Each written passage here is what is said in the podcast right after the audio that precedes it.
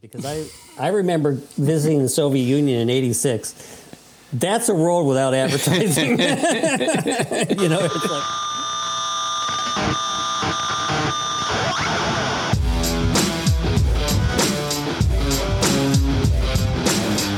Hello and welcome to episode 57 of Rockstar CMO FM. The M is for marketing and the F it's a well you decide. As you're probably wondering, does the world need another effing marketing podcast? I'm your host, Ian Truscott, and this podcast serves as my excuse to chat with a variety of marketing friends, old and new, that I've met through my career in B2B marketing, working in leadership positions as a trusted advisor to clients, for agencies, and with my own firm. Come say hello. You can find me through Rockstar CMO or I'm Ian Truscott on LinkedIn and Twitter. And if you want to connect, please mention the show. This episode was recorded on Friday, the 9th of April, and I hope you've had a good week, that you are well, safe, and staying as sane as you feel you need to be. In today's show, Jeff Clark returns and we discuss privacy as marketers consider Google's decision to phase out third party cookies. I meet Sarah Greesonbach, founder of the B2B Writing Institute, and the content conversation continues in the Rockstar CMO virtual bar over a cocktail with Robert Rose. Right, let's get started, shall we? On to our first segment. I'm again joined by Jeff Clark, Rockstar CMO advisor and former research director for SiriusDecisions Forrester, as we continue to discuss privacy, the marketer's dilemma.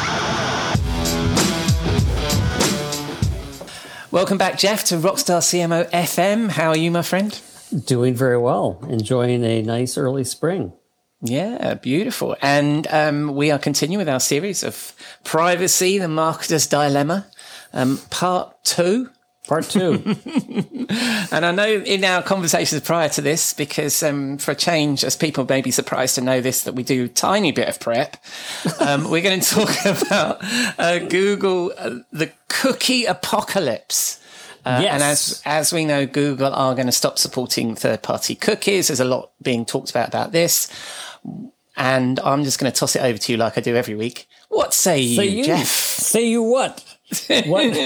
it, it, so yeah, it, it, it I, I, saw that term Google or the cookie apocalypse. I think I attached yeah. Google onto the front of it because they're the ones that are uh, starting the apocalypse. it's interesting that you know apocalyptic and dystopian fiction are like really popular these days, but you, mm-hmm. usually it's about viruses or climate change or nuclear mm-hmm. war, and um, mm-hmm. but now it's about Google. So hey, you know, it's, it's, it's But it was interesting. You you had um, last week you had referenced you know just as we got going this this mm-hmm. article or this blog by Mark Schaefer, and he was citing this um, study from a group SoloSegment, which obviously they have a reason for doing the study. They're trying mm-hmm. to market their their particular product, but it was interesting going through uh, some of the data points and understanding the issues. Um, uh, you know, if Google gets rid of of um, uh, you know using cookies, and it.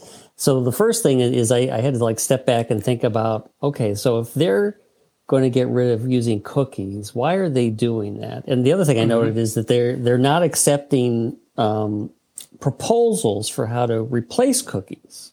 No, I heard that too. Yeah, and it's kind of like well, cookies. I don't know, cookies good, bad, and different, but it is kind of like the the it, it's it's the technique that all the browsers use to try to mm-hmm. track behavior. Mm-hmm. And you and I know as, as marketers trying to track behavior of people come to your website or people you're advertising to is extremely important. And that, but you know, it's like so. Google has sixty six percent of the market share of browsers out there, mm-hmm. and then you got Safari and Microsoft Edge and um, Firefox. You know, basically suck up most of the rest of that, and and they all you know they all support uh, cookies. So you know, it's like the only answer I can come to is that you know Google wants to own behavioral data. So for their own mm-hmm. advertising revenue, for being able to sell the data, yeah, they they want to have control over it. And and you know, I, from my perspective, it's like why should we really? Why should we let them? Because it's mm-hmm. it, that's very monopolistic behavior. That's like okay, now we've got the lion's share of of um, browser market share, and that's grown over the past like ten years from like fifty percent to sixty six percent. So now we're in a position where we can grab grab everything, and it's like Yeah. I don't know. I so makes me want to switch browsers. Although I do Yeah. use multiple browsers, Yeah. um, and it just it's it, it's one of those things that that I mean a couple questions is one it's like to me we shouldn't be letting them do that or that's monopolistic mm. behavior so we should call up our senators and our members of parliament and say okay it's time to time to put the put the clamps on these guys at least you know um, from anti-competitive behavior. Mm-hmm. But also it it is you know with the and this is like a lot of the stats that were from this SoloSegment report you know since mm-hmm. so many people are doing research online people are deleting cookies or they're you know doing private browsing people are turned off by gated content. And so we as marketers are like constantly thinking about oh gosh you know these are all the tools that i use to mm. understand who's coming to my site or who's read my ads and re- and refer or, you know referred from other sites and stuff like that. And you know i don't want to i don't want to lose the ability that these things give me. Mm-hmm. But you know, I do think we need to be asking the question, and it is kind of what I brought up last week when we were talking about privacy. Is that is that you know, do we, uh, you know, we should be thinking about when we're thinking about our customers and our prospects. We should be thinking, and we should sort of put ourselves into their shoes and say, well.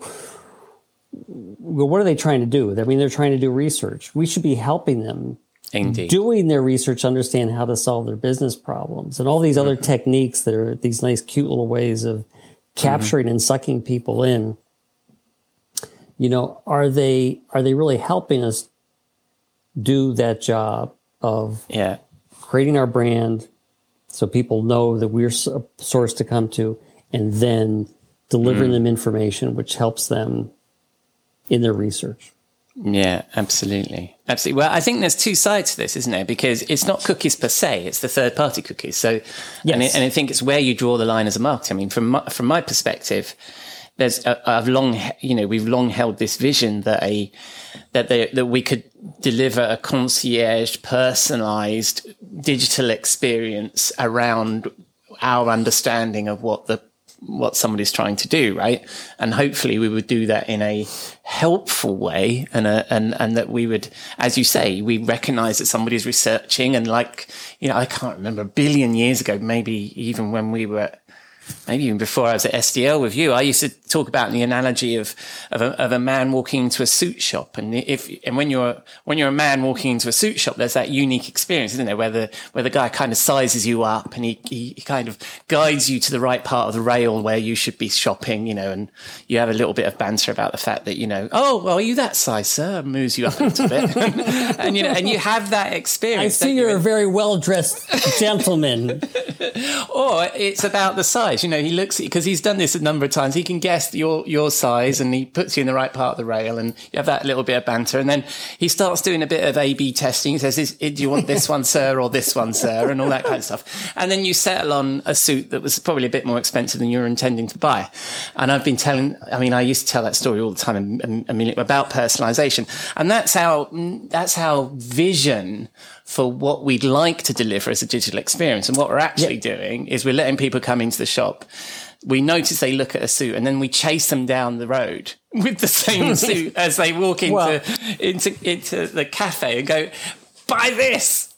Well, and if you remember, one of the uh, the visions we were trying to set up at at, at SDL when we were talking about customer experience management was that it's like somebody is actually sitting in the park uh, and and the, you know they're they're on their phone and they're searching for um, Yeah. you know pastries or something like that and then all of a sudden it's like an ad pops up from the pastry shop down the down, right down the street and it's like oh my god i can't believe so it's not just that they've walked into the shop it's that they're Yeah. somewhere in the co-location Yeah. of that shop and they're getting advertisements and it was anyway as a, as a brief aside as i was looking at some of the data in this report that SoloSegment came out Yeah. They said online behaviors and attitudes. Of course, you know, people like to research before buying. People worry about people using their data.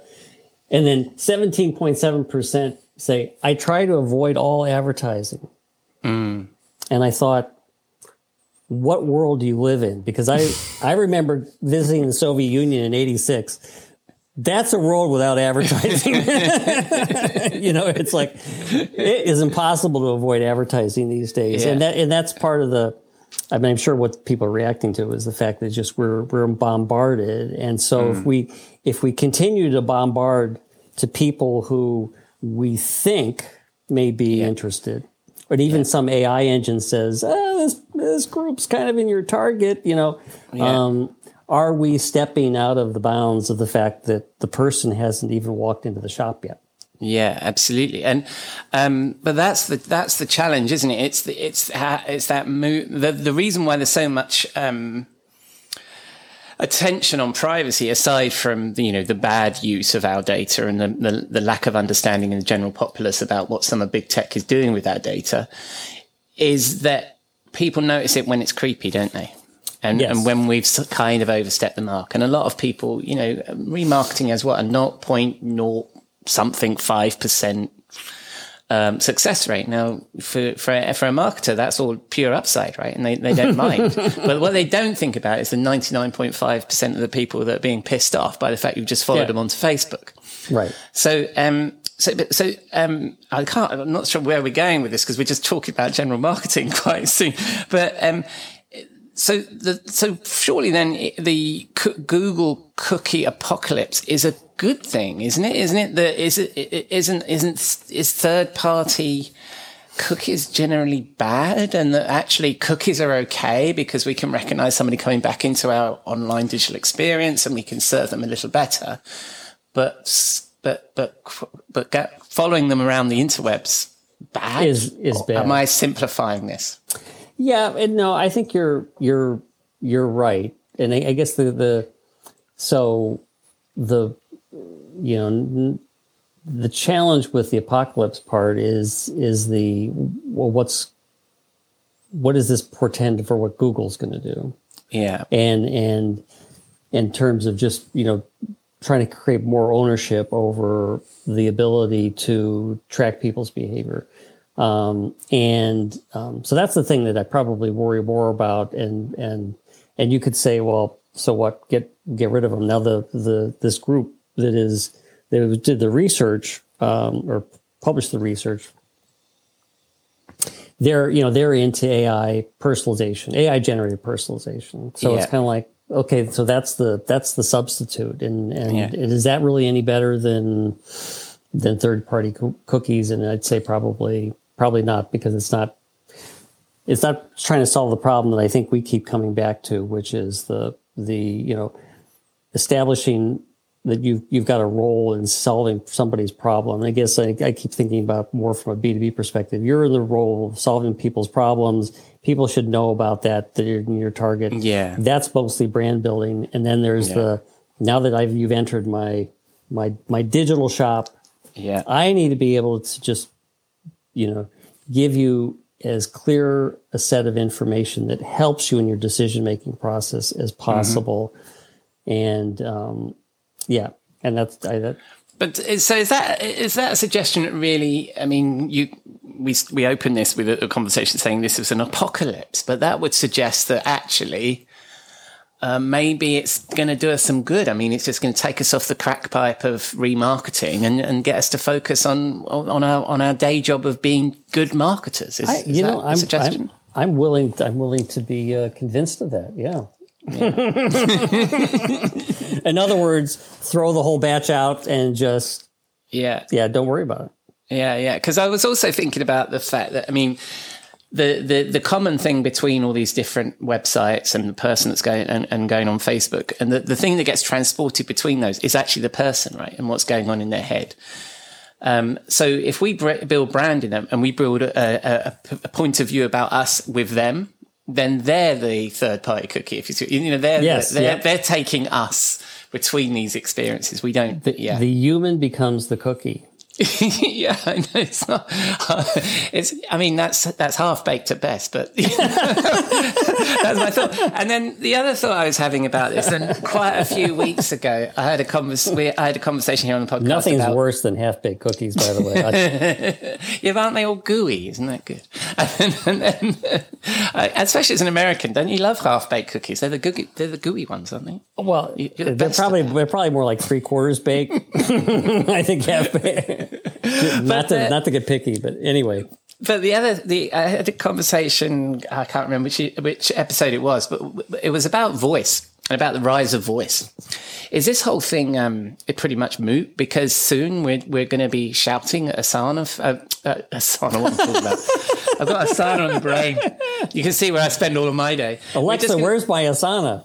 yeah, we're going to be shouting at Alexa saying, um, you know, uh, I, I need some, I need some Nike tr- sneakers. I need, I need some SAP experience, whatever Yeah, it is, right? yeah, yeah. And so, um, is, is that also a case that we need to just get back to our knitting of brand building so Yeah. that people ask for us and look for us rather than us follow them around?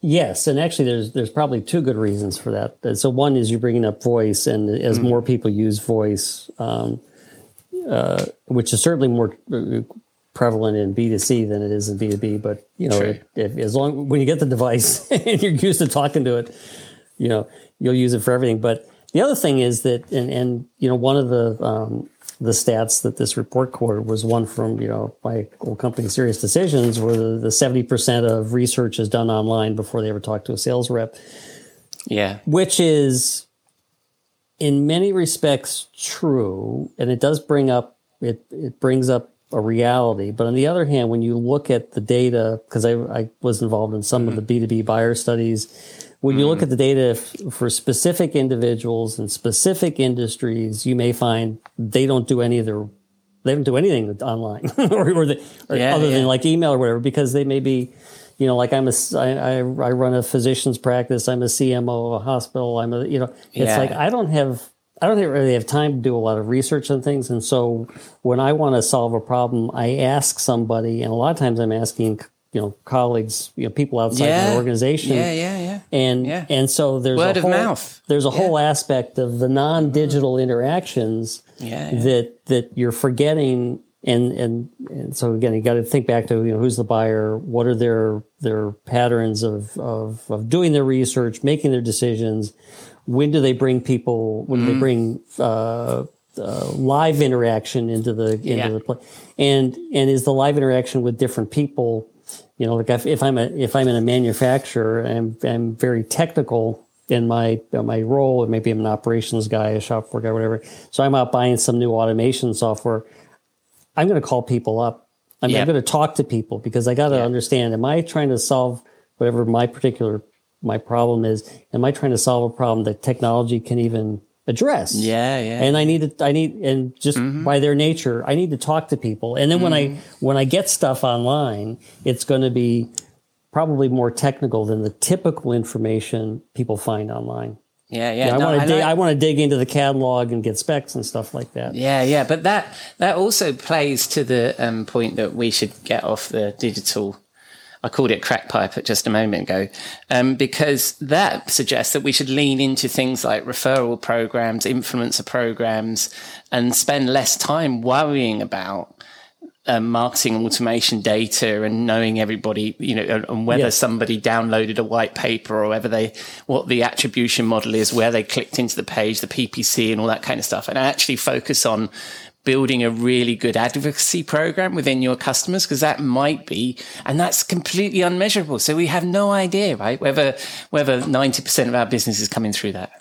Also, it put, puts an emphasis on the fact that you want to be able to, to combine your marketing and sell sales Yeah. data so that if, so, you know, you, your, your marketers can understand if there's sales activity ticking up in an Yeah. account and vice versa. Um, Yeah. Yeah. And so it's more about, again, it's more about once they've come into the shop, understanding how to tailor the experience for the person.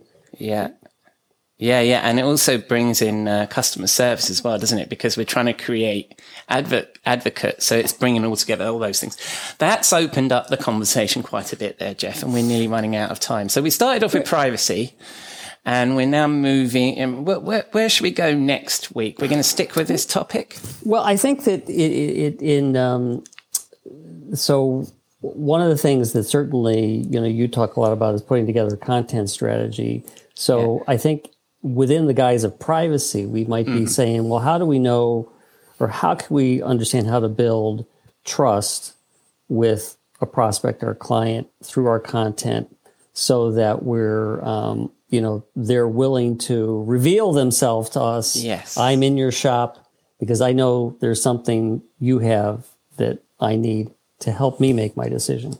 That's well. That sounds like I'm going to have an opportunity to talk a little bit then next week, Jeff. Yes. I know nothing not, about that. No, not, not, that I've been holding back. But that sounds yeah, yeah. that sounds fantastic. So um, you'll join us again next week. Now the tune, I know that you made two. Um, uh, again, in our exhaustive prep we do for these things, um, you had you had two choices, and I would very much like to choose your second choice of "I Fought That's, the Law." I fought the law. Yeah, that was my that was my thinking about the going up against Google. I fought the law and the law won. Yeah, yeah exactly. So we're going to go out with "I Fought the Law" with the Law won by the Clash, and uh, that's which I think was a cover of an earlier version of that tune. But really? um, I think it came out in the fifties. But uh, anyway, we don't have time to go into the annals. Of... No, and there's me thinking we were moving forward in our musical choices. That's excellent. Well, I'll um, I'll stick that on, and um, I'll speak to you again next week, Jeff. Awesome. I'll Take care. You.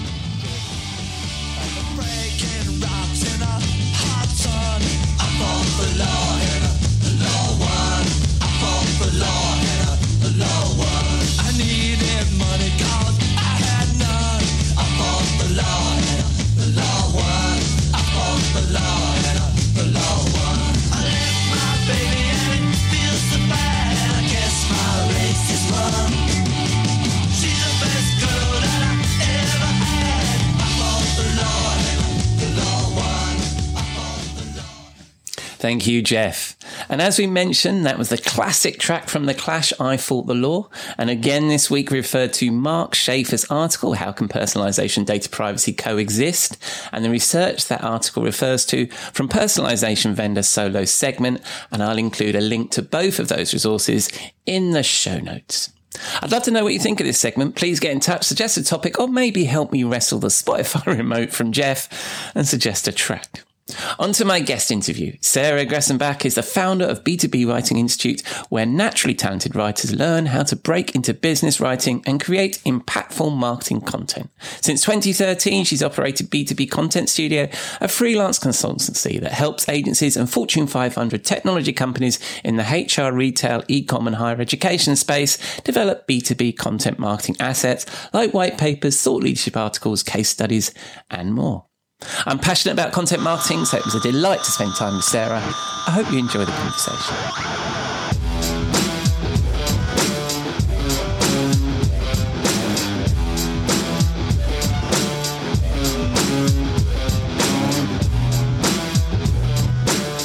Hi, Sarah. Welcome to Rockstar CMO FM. How are you? Hi, thank you for having me. I'm doing really good. You're very welcome. So, um, I obviously did the little bit of bio before um, before the recording part started, but in your own words, tell us a bit about yourself and what is you do, Sarah. Sure. So, in my daily work, I work on content at that really high thought leadership, kind of brand building level for mm. Mm-hmm. B2B companies, mostly in technology. And it's been really booming the past year or so because people need so much content. Yeah. But the audience they're trying to reach is this senior level that they're used to reading McKinsey, Wiley, like actual literature. So the level that you have to hit mm-hmm. to make something readable, yeah. um, there's just been so much demand for that. Yeah, that's and you call your organization B2B Writing Institute. I love that name.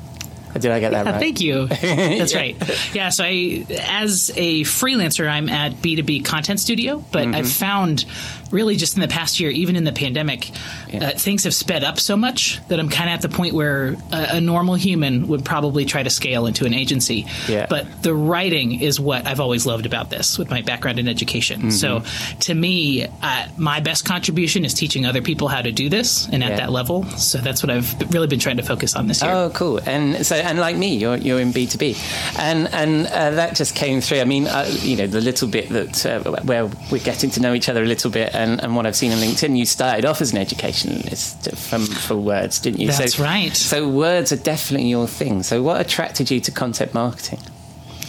Well, once I realized I was a ninth grade English teacher for about two and a half years, which mm-hmm. Is a veteran the way things are going today. but as I was leaving the classroom, I started a blog to figure out how to leave the classroom. So I made this info product, I sold it to other teachers, and I got into kind of the HR space. And I really learned marketing that way by saying, like, what is SEO? How does any of this work? Yeah. Um, how does WordPress work? Like these little Yeah. tiny details. And that brought me into a marketing agency for about six months before I was laid off. And then I've been freelancing since 2013. Wow.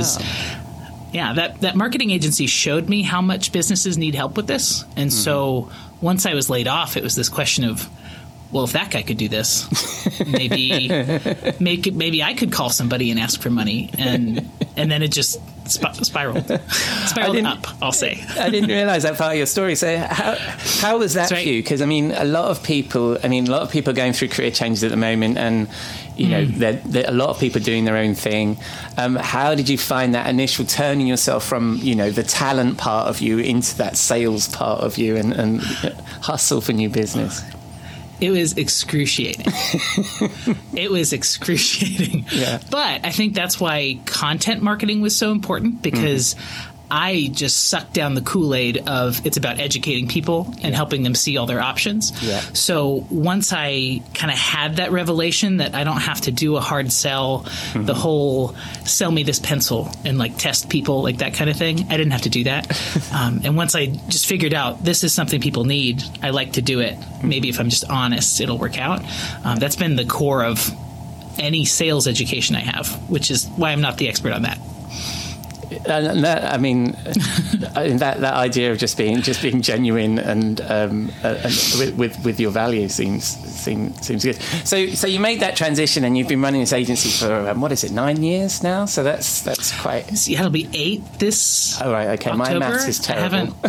I need to have a party. Yeah. I could be wrong too. The days blur together when you work for yourself. Well, they also during the pandemic they blur, blur together, don't you? We're all locked. We're all locked down. Oh my Um, gosh. So um, the, you know, and there's the inevitable question, isn't it? Whenever you talk about B two B um, content marketing, and I almost should make a joke of asking you this question, but what do you see as different between B two B content marketing and why you picked this specialism from consumer focused marketing? What, what's what's the secret sauce of B two B content marketing? Yeah, I think personally, what drew me to it was just this ability to, to learn constantly. Like, just being curious about businesses has led me down these rabbit holes of the craziest things I didn't know even existed before Yeah. I got into the space. So, curiosity was a big part for drawing me to it. But the way I share this with new writers is there's this this push to say that everything's human to human, which Yeah. I understand. I get it, but it's it's kind of a semantic argument because they're humans, but they represent completely different interests and needs. So lately, I've been really pulling on uh, B2C has these motivations that come from psychiatry and Maslow's hierarchy, like Yeah. you know physiological needs, safety, Yeah. belonging, um, esteem, sex, obviously. But B2B is more about Seth Godin's hierarchy of business needs. So once I found that, it was just like little trumpets went off in my brain, and I really understood why somebody's going to read something and what you should be talking about when you're Right. writing a white paper. Right, right. And um, there's a lot of talk about the emotion around B2B. Um, would you agree that the, the, the B2B, because you just sort of touched on it a little bit there about the motivation for, for B2B buyers, would you say it's more or less emotional for a B2B buyer to make the decision for buying this new software product than, you know, if I wanted to hmm. buy some new sneakers? You, uh, is that something you play on when you're, when you're, when you're in your, in your writing? I think it's always going to depend because there are some technology products where status is a huge part of it. So mm-hmm. if your whole positioning as a product is about beating the competition and you know these very special KPIs that you just help everybody improve, Yeah. I'm sure emotion plays into that. Maybe even with smaller companies like on the startup side where it's really ego. I say that as a startup. It's really ego and, and you want all of that coming your way. But mm-hmm. I think in general, I've found when people try to use emotion too much, it um, it sets off the BS meter and it makes Right. it it makes you step away from what you're reading and kind of feel like you're being manipulated. Ah, right. Okay. So yeah, yeah, yeah, I see. So yeah, it's interesting the interpretation of the of the question there because you're thinking about the emotion that we put into writing as B two B marketers, and that we try and. I, I was more thinking about the actual buying process being emotional and the, the fact that we as B2B marketers need to sort of reassure and give build trust and all those lovely thing, Yeah. emotional things, don't we? In, in in terms of the fact that somebody's going to make a decision that's going to maybe define their immediate career or their status in the office or with the boss and stuff. Well, how is that? Is Right. that does that play into how you, how you approach your B two B marketing? That's yeah, that is interesting. I think when I look at emotion, I'm usually thinking of what emotions you're trying to cause in the Yeah, other yeah. person. So if we're talking about really uh, dramatic emotions or dynamic emotions, then that pushes me towards the B2C and the direct response Yeah, and yeah. and things that can feel more persuasive than educational. Yeah, yeah. And when we when we and I, when we were chatting, talking about that sort of story that we need to tell, when we were chatting on email in preparation for this, uh, you talked about content projects being expensive, which I think is interesting because I don't think. I think sometimes, and Robert Rose has a good skit on this, that he talks about, you know, he would talk to a CFO and ask them if they know how much they're spending on content, and people really don't, right? They don't, they just think somebody hmm. writes it and it happens, and, you know, they'll do an expensive web project and then fill in the content and, and think that that happens almost for free. So I think it's interesting that you're recognizing the value of content products, hmm. projects, but the important part that you were highlighting was choosing the right theme of what's important for a brand and the audience. Is that the is that finding the story that we have to tell? Is that what you're is that what you're saying there about that importance of the theme that we need to tell? I think so. I think for context, about half the work I do is for kind of high performance content agencies. So these really big ones like Studio ID from Industry Dive, Skyward, Questex, or Fierce Markets. Um, so it's kind of it's places where companies would go sponsor one big content project and just put it out in the world and kind of put their eggs in that basket. Yeah. So from that perspective, there's it's kind of your shot to make an impression, and so picking the right story um, and telling the right story and taking people to the right place is really important. So I was I was more thinking about that kind of high performance content rather Yeah. than um, you know a brand's own content marketing Mm-hmm. process, which is a little different. Yeah, yeah, but you, but the important part is finding that, that theme, isn't it? That, that you need to get that right. So how what, how do you take when you're going through that process with your clients and you're figuring out that story, that theme they have to tell? How do you how do you get to that point with them? Yeah, there are three things that kind of came up when I was thinking about um, when I have that kickoff call, what always happens, and, and the questions I always have to either talk somebody out of or bring more focus to. Because when marketers come into the conversation with a really strong idea of what they want to do, um, sometimes that can be based on what they want to do, not what needs to happen. So I think kind of shifting the, the view of it in that way.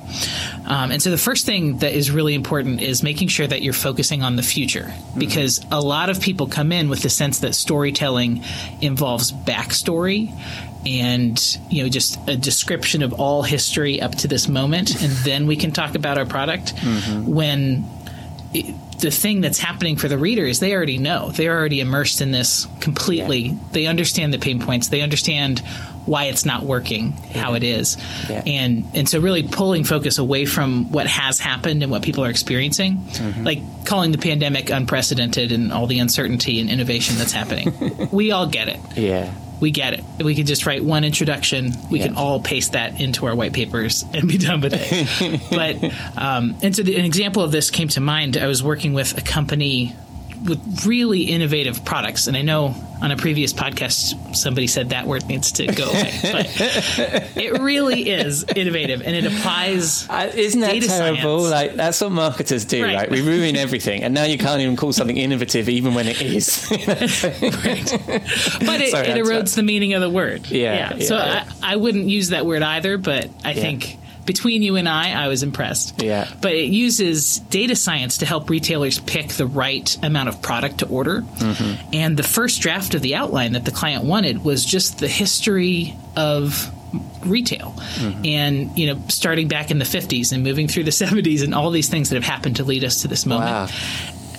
and that's really interesting. And if McKinsey published a book on that, I would read it. But in a white paper where you're trying to really focus your message and, and have something happen, um, that's all stuff that we could cut. And we just moved right to what happens now, what's available now.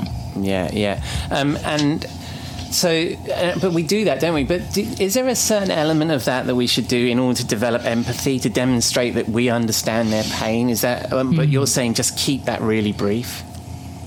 I think keep it brief and keep it tied to current data. Mm-hmm. I think there's I think it's more there's a way to do that in one or two lines mm-hmm. and not in two to three paragraphs Yeah. because really your introduction that's your chance to keep people reading. So if they start off with a history of something they're already very familiar with, it might not keep attention. Right, right.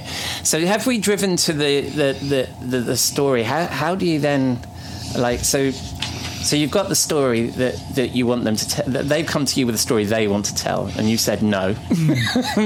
that's that's not quite it. What? How do you actually, um, you know, how do you actually then tease that next bit out of telling this sort of future story of where you want to take the reader?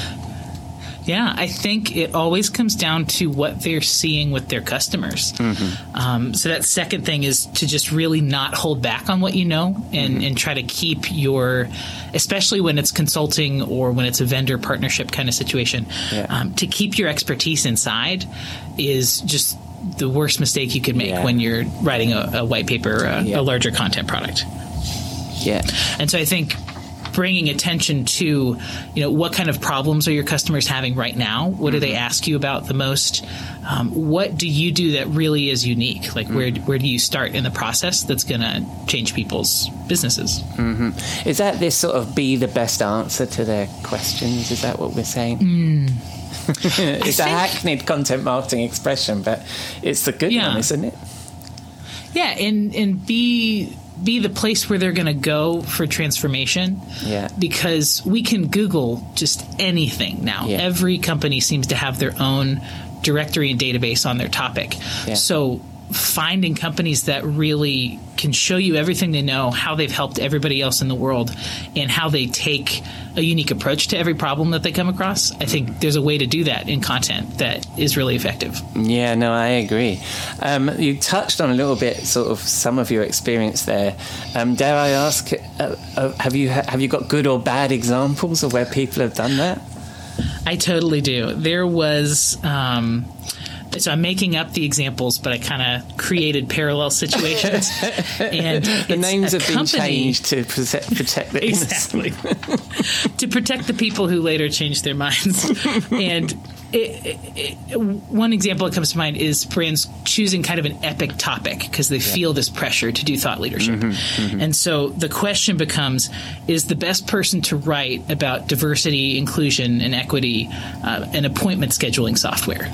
Like, what are people going to get about a white paper from that provider? Yes. and it just there's a lack of alignment there Yes. that uh, you know if they just took a step back and looked at their customers and said what problem what business seth godin's hierarchy of needs Yeah. what problem are we solving with this that paper is going to be so much better than like 99 ways to build inclusion Yeah. with your scheduling software like something like that Yeah, yeah, no, and we saw a lot of that, didn't we? Um, you know, you, well, you see a lot of Mm-hmm. it now because we're so responsive to what's going on in in the in the general zeitgeist that people just get a bit carried away, don't they? And and you've got Mm. to be, and and it's it's viewed very cynically, isn't it, by the audience when they see this sort of um, uh, woke washing, I suppose, and, and and other, you know, and it's a bit like you said about Yep. the pandemic. Everybody suddenly had an opinion about the pandemic. Now, I know that it affected a lot of us in the way that we work, and a lot of the tools that we use are part of the way we work. So a lot of them were relevant to that conversation. But if you're not relevant to the conversation, and you've got nothing new to add, what's the point? You know, what what are you talking about? Yeah. Or even, you know maybe be a little more careful about what format you're using because yeah. I could see in a webinar situation it is more interesting to hear a company's leadership tell their story of yeah. inclusion no yeah. matter what the product is. Yeah. But if you are sharing this epic piece of content that will yeah. live on, that will do SEO for you, uh, that's that's just not the best one you're going to pick. Right, right. Um, and um, a good example. A good example. Oh, I didn't have one prepared, but let me think. Uh, they're like... just so. The problem is, you know, with these agencies, they're really top notch. So the good examples far outweigh the bad yeah, examples. Yeah, yeah. But I think my favorite involve you know, when a technology company shares the process of how they built their product and why it's best in class. Yeah. Um, I think one that comes to mind about uh, in the financial industry, like digital account opening, like that customer journey process. Yeah. Really going into it and sharing yeah. these are the five things we thought about when we built our products, and this is how engineering was involved. This is how customer support was involved. Yeah. I think walking the walk in text. Is really attractive. Yeah, and I think telling stories. I, have just I know that people can't see the video, but um, I've just read. Um, oh. 10 Stories Great Leaders Should Tell by Paul Smith. I've had the book for ages and finally got around to I mean, it's a, it's a 10 minute read almost, you know, so it's not, uh, but that's Perfect. exactly it, right? Isn't it? You should tell your origin story, your differentiation story, and, and the eight other stories that are in the book as well. So, yeah, uh, th- this has been fantastic. I'm just realizing the time. So, um, Finally, uh, we have a regular feature on Rockstar CMO, the swimming pool, our portal to hell for all the snake oil BS and overhyped trends or buzzwords that plague this industry we love. What would you throw in there? I knew right away. I closed my eyes and I just pictured every every call to action I've ever had to write that went directly to a product page. It's like we know how to buy the product. we know yeah. exactly where to go to get that. So I think when you're doing content, especially if it's a downloadable project, um, yeah. to really use that call to action to help people continue down the rabbit hole of mm-hmm. content and building trust is just so much more effective than click here to visit the product page. Well, so they click to here there. to visit the product page. That's a first, right. and, that's a and it's good to see a bit of B two B being represented in the swimming pool as well. So that's a fantastic one. Thank you very much, Sarah. And when uh, people spin the dial on the interwebs and they're looking for you, where will they find you? Uh, heading to b2bwritinginstitute.com is where mm-hmm. all the action is happening. Excellent. I shall. And are you on Twitter and LinkedIn also? I am. So, aw yeah, Sarah on Twitter uh-huh. is most active, and LinkedIn just Whatever, with my name. Yeah, however that works. Yeah. um, well, I'll include all your links in the show notes. Thank you very much for joining me, Sarah. I look forward to speaking to you soon. Thank you. Cheers. Bye bye.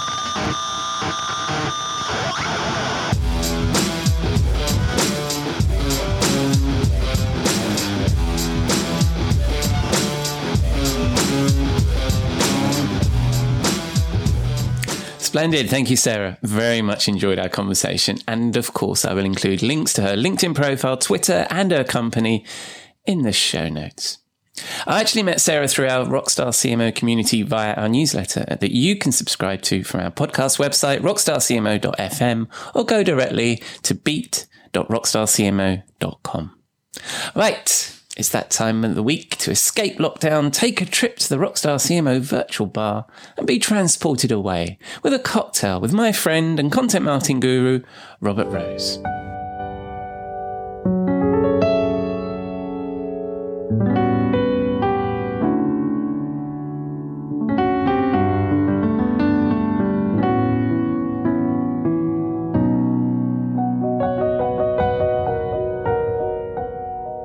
Good evening, Robert. What are you drinking?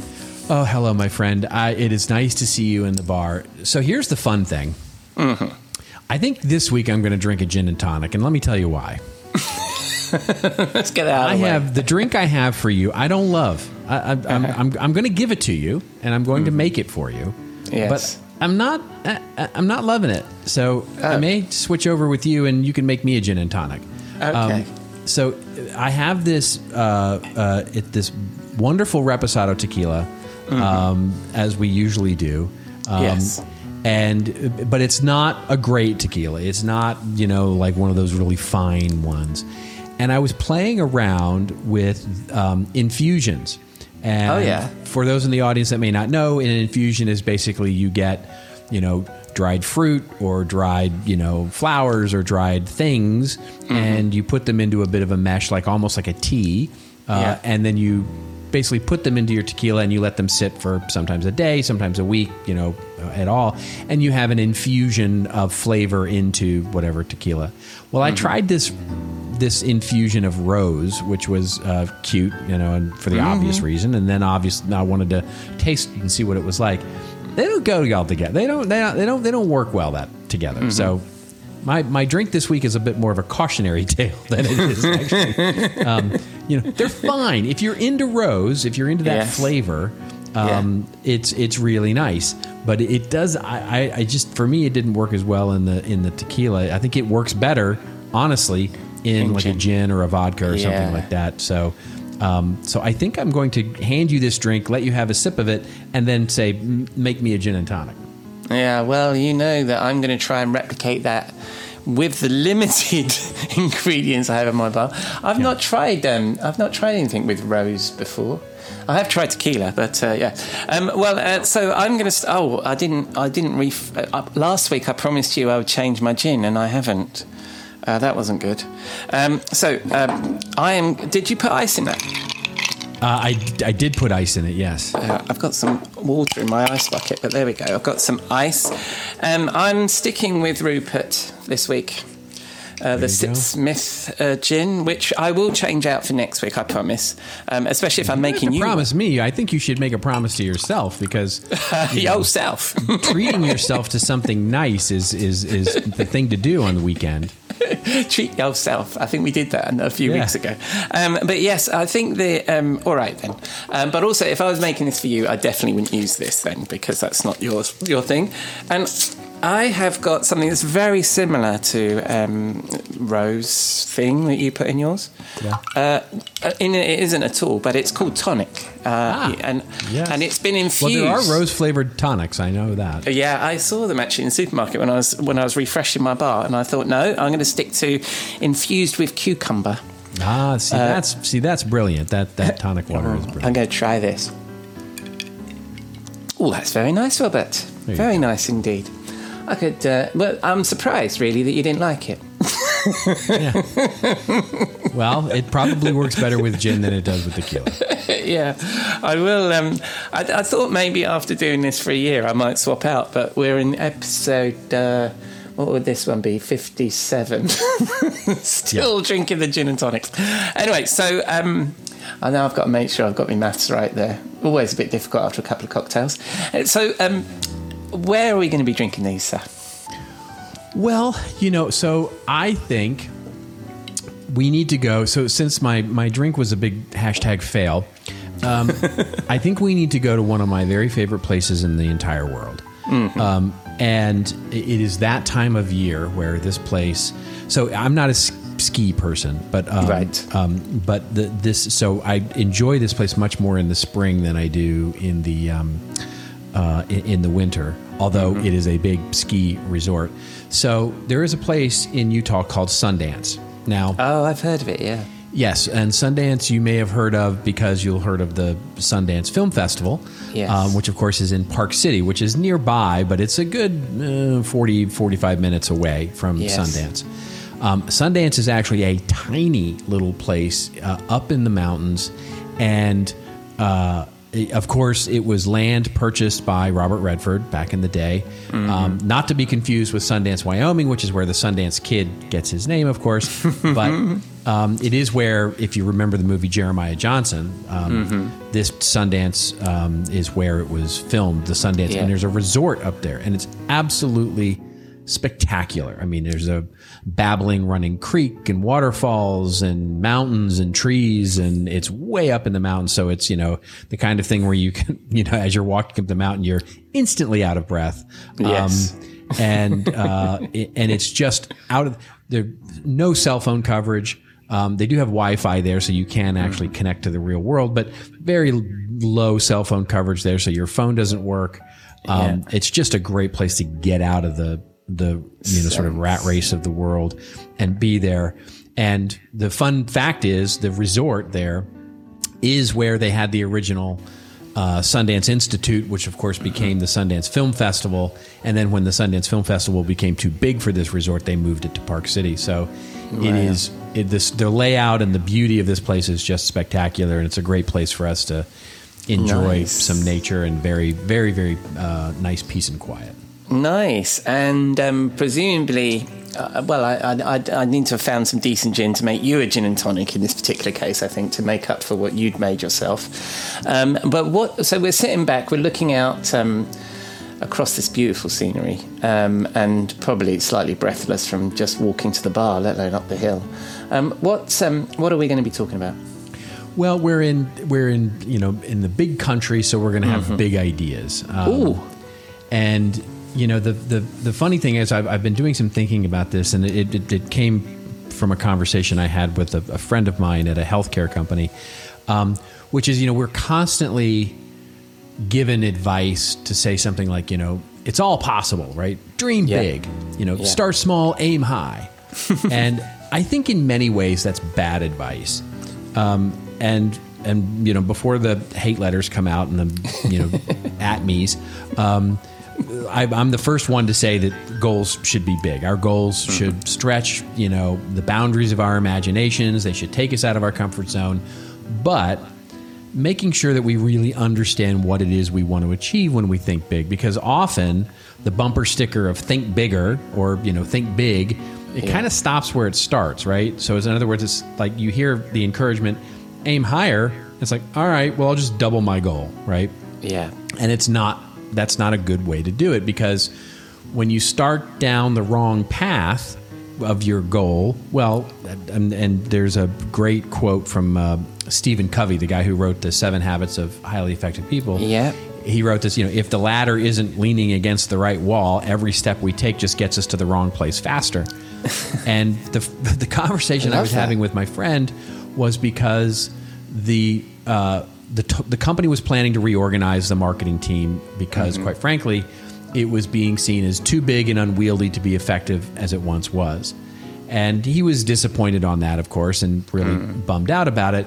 But five years ago, ironically, his boss had given him the quote unquote think bigger to scale his seven person group to a team of 25. And so he had done that, right? He had dutifully Yeah. broken that goal down into smaller steps, achieved it, and he'd taken on every amount of kind of work requested, you know, tirelessly working to ensure the team performed at those tasks at a high level and added resources and added resources and added resources. And here, five years later, he had a t- team of 25, which was triple the size. So he had crushed his quote unquote goal, but mm. then the team was seen as being unwieldy and too big. So they broke it up.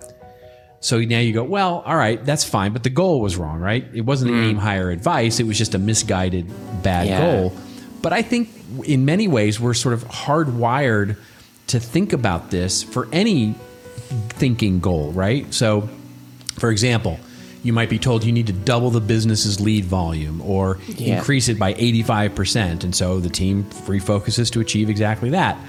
And sometime later, you found out, well, yeah, you doubled the lead volume, but you halved the quality, right? Yeah. Or you spent twice as much money for the same result. Yeah. And so you end up in no better place than you actually started, but you've achieved that one goal. Yeah. And so, one of the things that I've found that's helpful in that is sort of embracing this idea of essence over the form.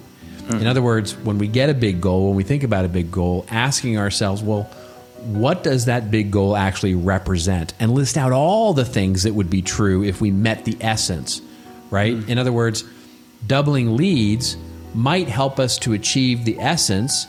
Maybe it's more profit, maybe it's more, you know, Yeah. recognition, maybe it's more, you know, whatever. Yeah. But that gives us if we start listing out all the things that might be true, well we might achieve those that essence by generating fewer leads but that spend twice as much Yes. or the ones that easily are cross-sold. And so in my friend's case, right, the essence was really to establish his marketing team as an invaluable process that was core to the company and strategic as any other discipline. Well, Yeah. that's the essence. Now, what are all the things that might be true to reach that big essence? And now we can start building paths to get to the essence of a big goal Yeah. rather than sort of picking some doubling of an arbitrary number that may lead us down the wrong path. Yeah, I love that. And and you're, you're saying in essence. I've heard that described as like outcomes that you focus on the outcome, and also, you know, the hackneyed. Well, I, it's not hackneyed because it was advice you gave me years ago, which was asking why, right? So.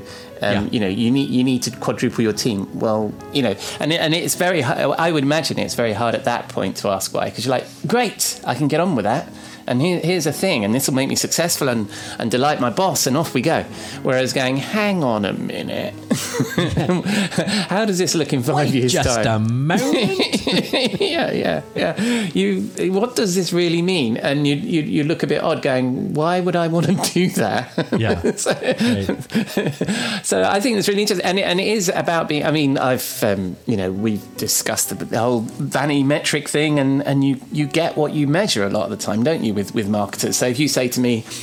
I want more um, web hits, then I'll give you more web hits. Or if I want more, you know, That's right. but, but it's not going to achieve the outcome that you wanted. right well that and that's and and that's where this one of this this this came from because you know Yeah. in, in something else that i wrote a while back i wrote this this idea is basically the behavior you measure is the behavior you get Yeah, and absolutely. and that is as a, any sort of team leader you know that you know people will alter their behavior in the way Yeah. that you measure them and so Yeah, you know absolutely. you have to know that so measure you know as um, uh, Eli Goldratt, uh, who is a wonderful business thinker and also a mathematician and all sorts of data, all that kind of stuff, as he says, you know, if you measure me in an illogical way, don't complain about illogical behavior. Right? I love that. Yeah, and I, I mean, I've um, I've worked with firms where, um, on a consulting basis, where I worked with a CMO and looked across his business, and he'd actually, when when you actually talk to all the different um, bits of marketing, you realise that they were actually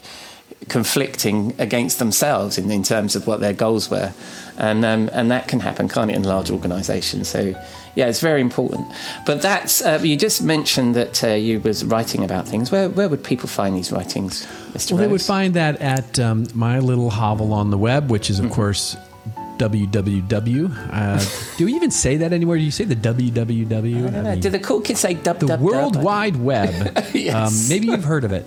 Um, contentadvisory.net is uh, where we have our uh, all of our thinking here, and then of course on social media, you can get me at Robert underscore Rose on Twitter uh, and on LinkedIn, um, and never these days on Clubhouse. I'm kind of We've, we haven't mentioned Clubhouse for a few weeks. I'm I'm the same, and I keep tweeting about it as well. It was wonderful to get an invite, though. I'm delighted with that. Um, I still haven't mustered up the courage to delete it from my phone yet, but uh, Yeah. I'm getting there soon. Yeah, the notifications are driving me nuts.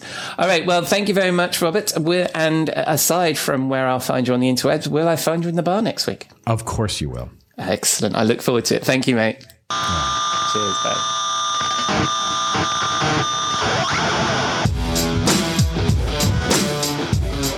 Thank you, Robert. Big country, big ideas, bad advice and goals, inspiring stuff. What do you think? Let us know. I will, of course, include all of Robert's links in the show notes. So that's a wrap on episode 57 of the Rockstar CMO effing marketing podcast. Thank you for dropping a dime into your podcasting jukebox, selecting our track, and jiving along with us. I hope you enjoyed the show. Thanks again to Jeff, Sarah, and Robert. People pay good money for their advice, so I really appreciate them sharing it with us. Please check out their links in the show notes, follow them, take a look at their work, and share that you heard them here. You can find the show notes on your favourite podcasting platform or at rockstarcmo.fm, where you can also find all our previous episodes. So, what do you think? Does the world need another effing marketing podcast? Please let us know, leave a review, subscribe, share, or get in touch. You can find us at Rockstar CMO on Twitter and LinkedIn, or just keep listening. I'm glad you're here. Next week, Jeff and I will continue to discuss privacy, the marketer's dilemma. I'm hoping to chat to another Forrester alumna, former VP and principal analyst Julie Ogilvie, and Robert will be back in our virtual Rockstar CMO bar. Until then, I've been your host, Ian Truscott, and I hope you'll again join us next week here at Rockstar CMO FM.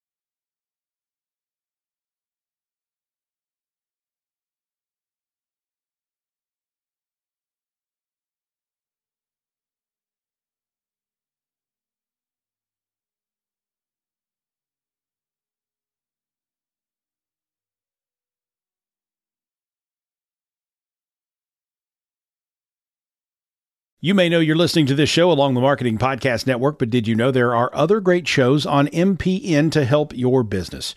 Christy Heiler hosts a fantastic podcast called Own It. Christy, tell us more about the show. Own It is all about celebrating women and non binary advertising agency owners. We talk about buying out of the Boys Club of Advertising because less than 1% of ad agencies are owned by women. And where can people subscribe? You can find the podcast at untilyouownit.com. We're also on the Marketing Podcast Network at marketingpodcast.net. And of course, you can subscribe wherever you get your podcasts. You heard her. Go subscribe. This podcast is heard along the Marketing Podcast Network. For more great marketing podcasts, visit marketingpodcasts.net.